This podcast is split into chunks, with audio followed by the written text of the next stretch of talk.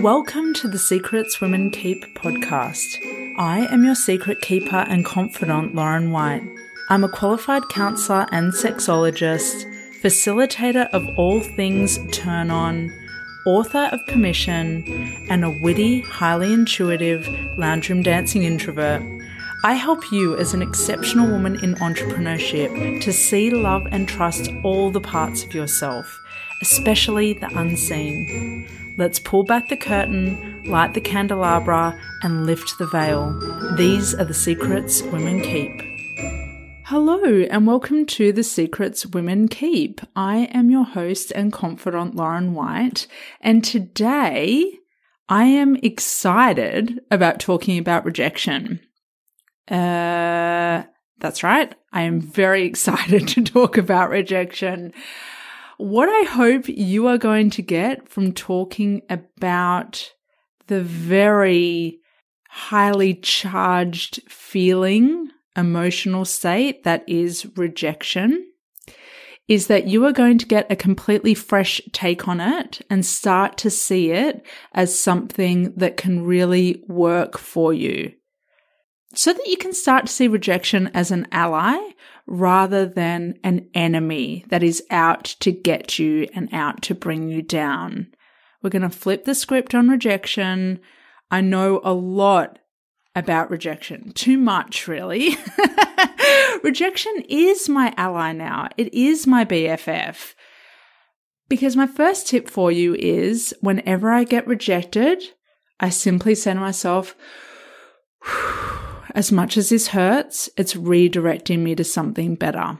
You might have seen that put on motion, motivational quotes out there. Rejection is redirection. And it's bloody true. I hate to be trite. it's not my favorite thing to be. And I also know that, that to be true. That rejection is actually redirection. It is taking you from something that is actually out of alignment, where you may unconsciously, subconsciously be pushing to make something work, make a relationship work, a job, a connection, a dream. And there's something not really aligned that you're not putting your attention towards because you're so focused on the potential benefits that's going to come out of that dynamic, that project that relationship. So please, please take a breath when you get rejected. Because what happens in your brain, in your old primal brain, your old lizard brain, when you get redirected, I'm already substituting rejection with redirection. what happens when you get rejected? If it is a core emotion that is particularly activating, triggering for you, what happens is your brain goes, Oh, I've been rejected. Therefore, I don't belong. Therefore, I am threatened. Therefore, I should default to survival. So once you know that the feeling is actually rejection, you are in a position of power. You can name it, you can identify it, you can sort of mull over the qualities of rejection. Okay, what's happened? I, I feel like someone has rejected me, has pushed me away, or a project or a, a job opportunity has pushed me away, and I'm feeling rejected. Rejection isn't the final feeling state. It's really actually one of the first feeling states. It's like you feel angry or you feel a sense of injustice, and then you realize it's because you feel rejected. Like I said, follow the crumbs, follow the crumbs to the, the root of it all, which is I don't belong, therefore I am threatened, therefore I am alone, therefore I need to default to survival mode. So, what your primal brain and nervous system need when you get rejected is complete reassurance. Complete reassurance. So, the sooner you intervene with that, with your breath and with your self talk and with how you manage your energy and how that is expressed in that moment.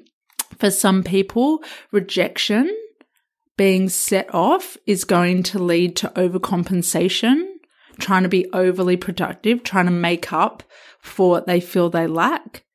And of course, this exists on a spectrum. And for other people, it's going to look more like, more like a fawn response, more like a response where you go into shutdown. It's everyone's kind of got their own blueprint based on, usually based on events, significant situations throughout childhood and adolescence that have shaped their brain to react a certain way. I'm going to highlight that word react. You are, when you default to one of those primal brain fear responses and you go into over, over productivity, where you go into a freeze response, you are, that is a reaction. It's so, it's quick. It's, uh, it feels like it's out of your control. It feels like it just happens that way. It just plays out that way. You kind of don't feel like you have a say in how it plays out. That's just what you do. I'm here to tell you that you do have the power to rewire and to respond differently. And responding and reacting are really different states. In responding, you've got so much more power.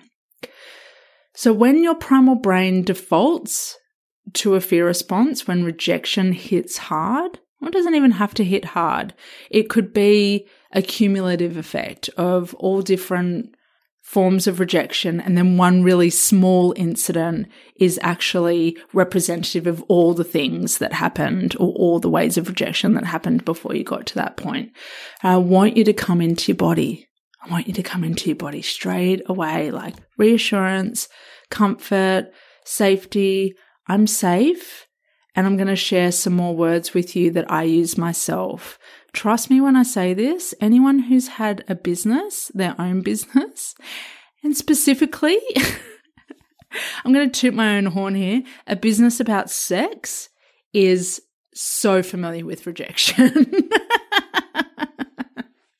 It is a tricky one. So I've been through the trenches with rejection. I know it so well.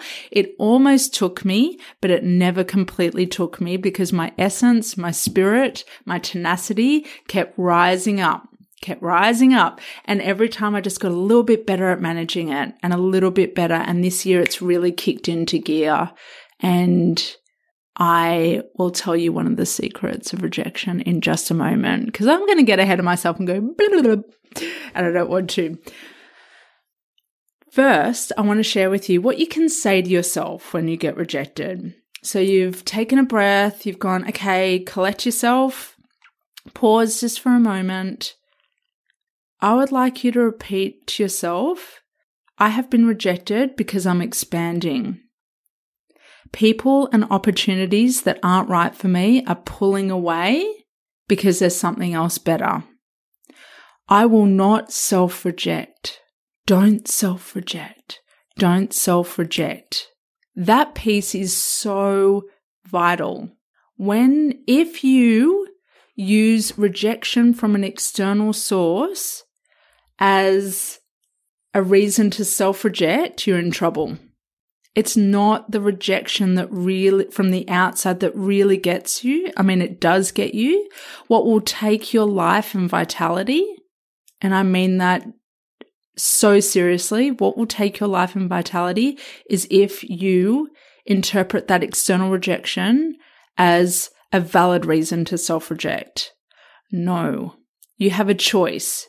You have a split second, a couple of seconds, a minute, five minutes to decide that when you get rejected, you are not going to let that be absorbed right down into your core and cause you to self reject. No, I don't self reject. Don't self reject.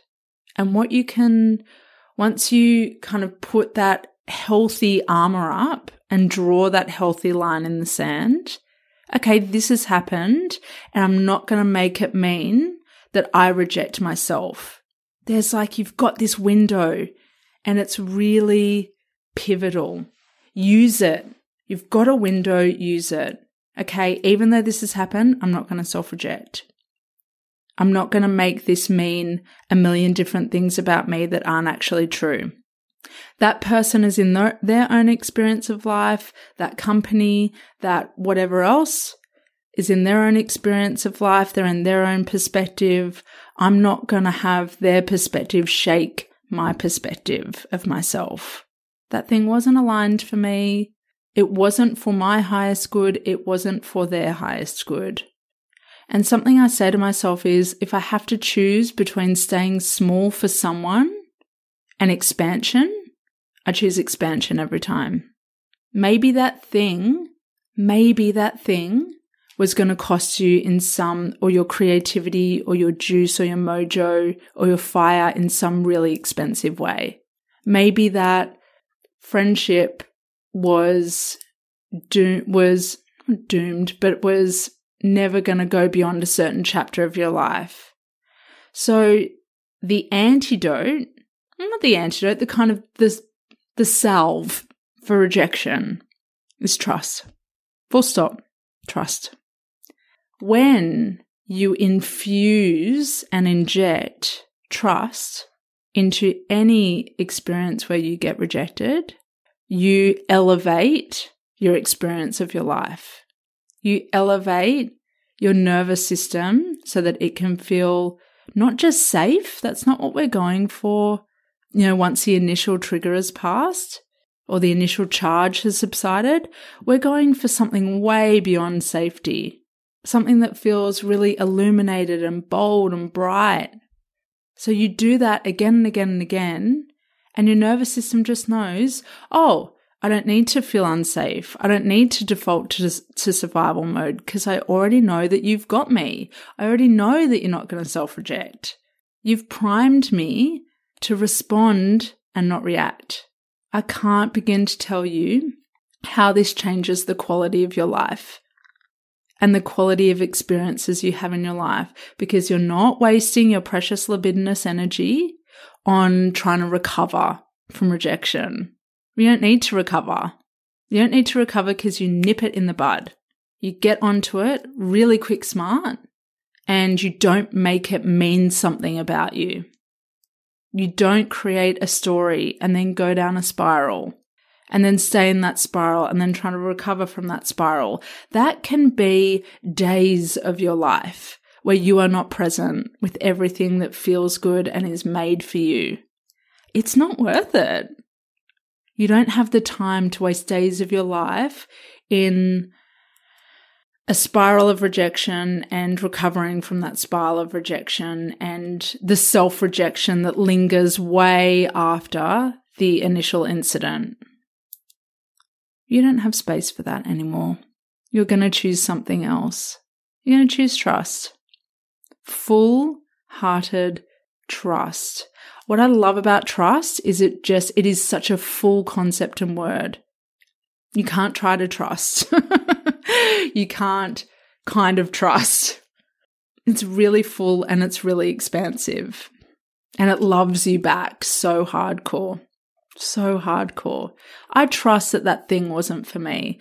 I trust that that person has their own shit going on. I trust that us not being connected anymore is for their highest good and my highest good. When you live a life of authenticity, don't love using that word because it's so misused, right? But like, let's just like use it for the sake of conversation. I'm just going to use it once and leave it there. When you live a life of authenticity and alignment and you do what feels good and you follow all the green lights, you can't also hold everyone else's triggers of you doing those things. Or all the ways that people are potentially going to reject you for living that way. You can't hold that. It's not possible. You shouldn't have to. Taking a big breath nip rejection in the bud. It can be your ally. It can be your like your um big green light to redirect and to go, okay, maybe not everything was all was all that shiny about that thing or that connection. And there's more. And there's more. And there's more. Really choosing that perspective of abundance when rejection happens and treating yourself so abundantly when it happens rather than shriveling, shrinking, curling up, being harsh on yourself, treating yourself unkindly, self flagellating. Nah. No, no, no, no, no, no, no. The antidote, the salve for rejection is trust. I belong to me. Don't self reject. If I have to choose between staying small for someone and expansion, I choose expansion every time.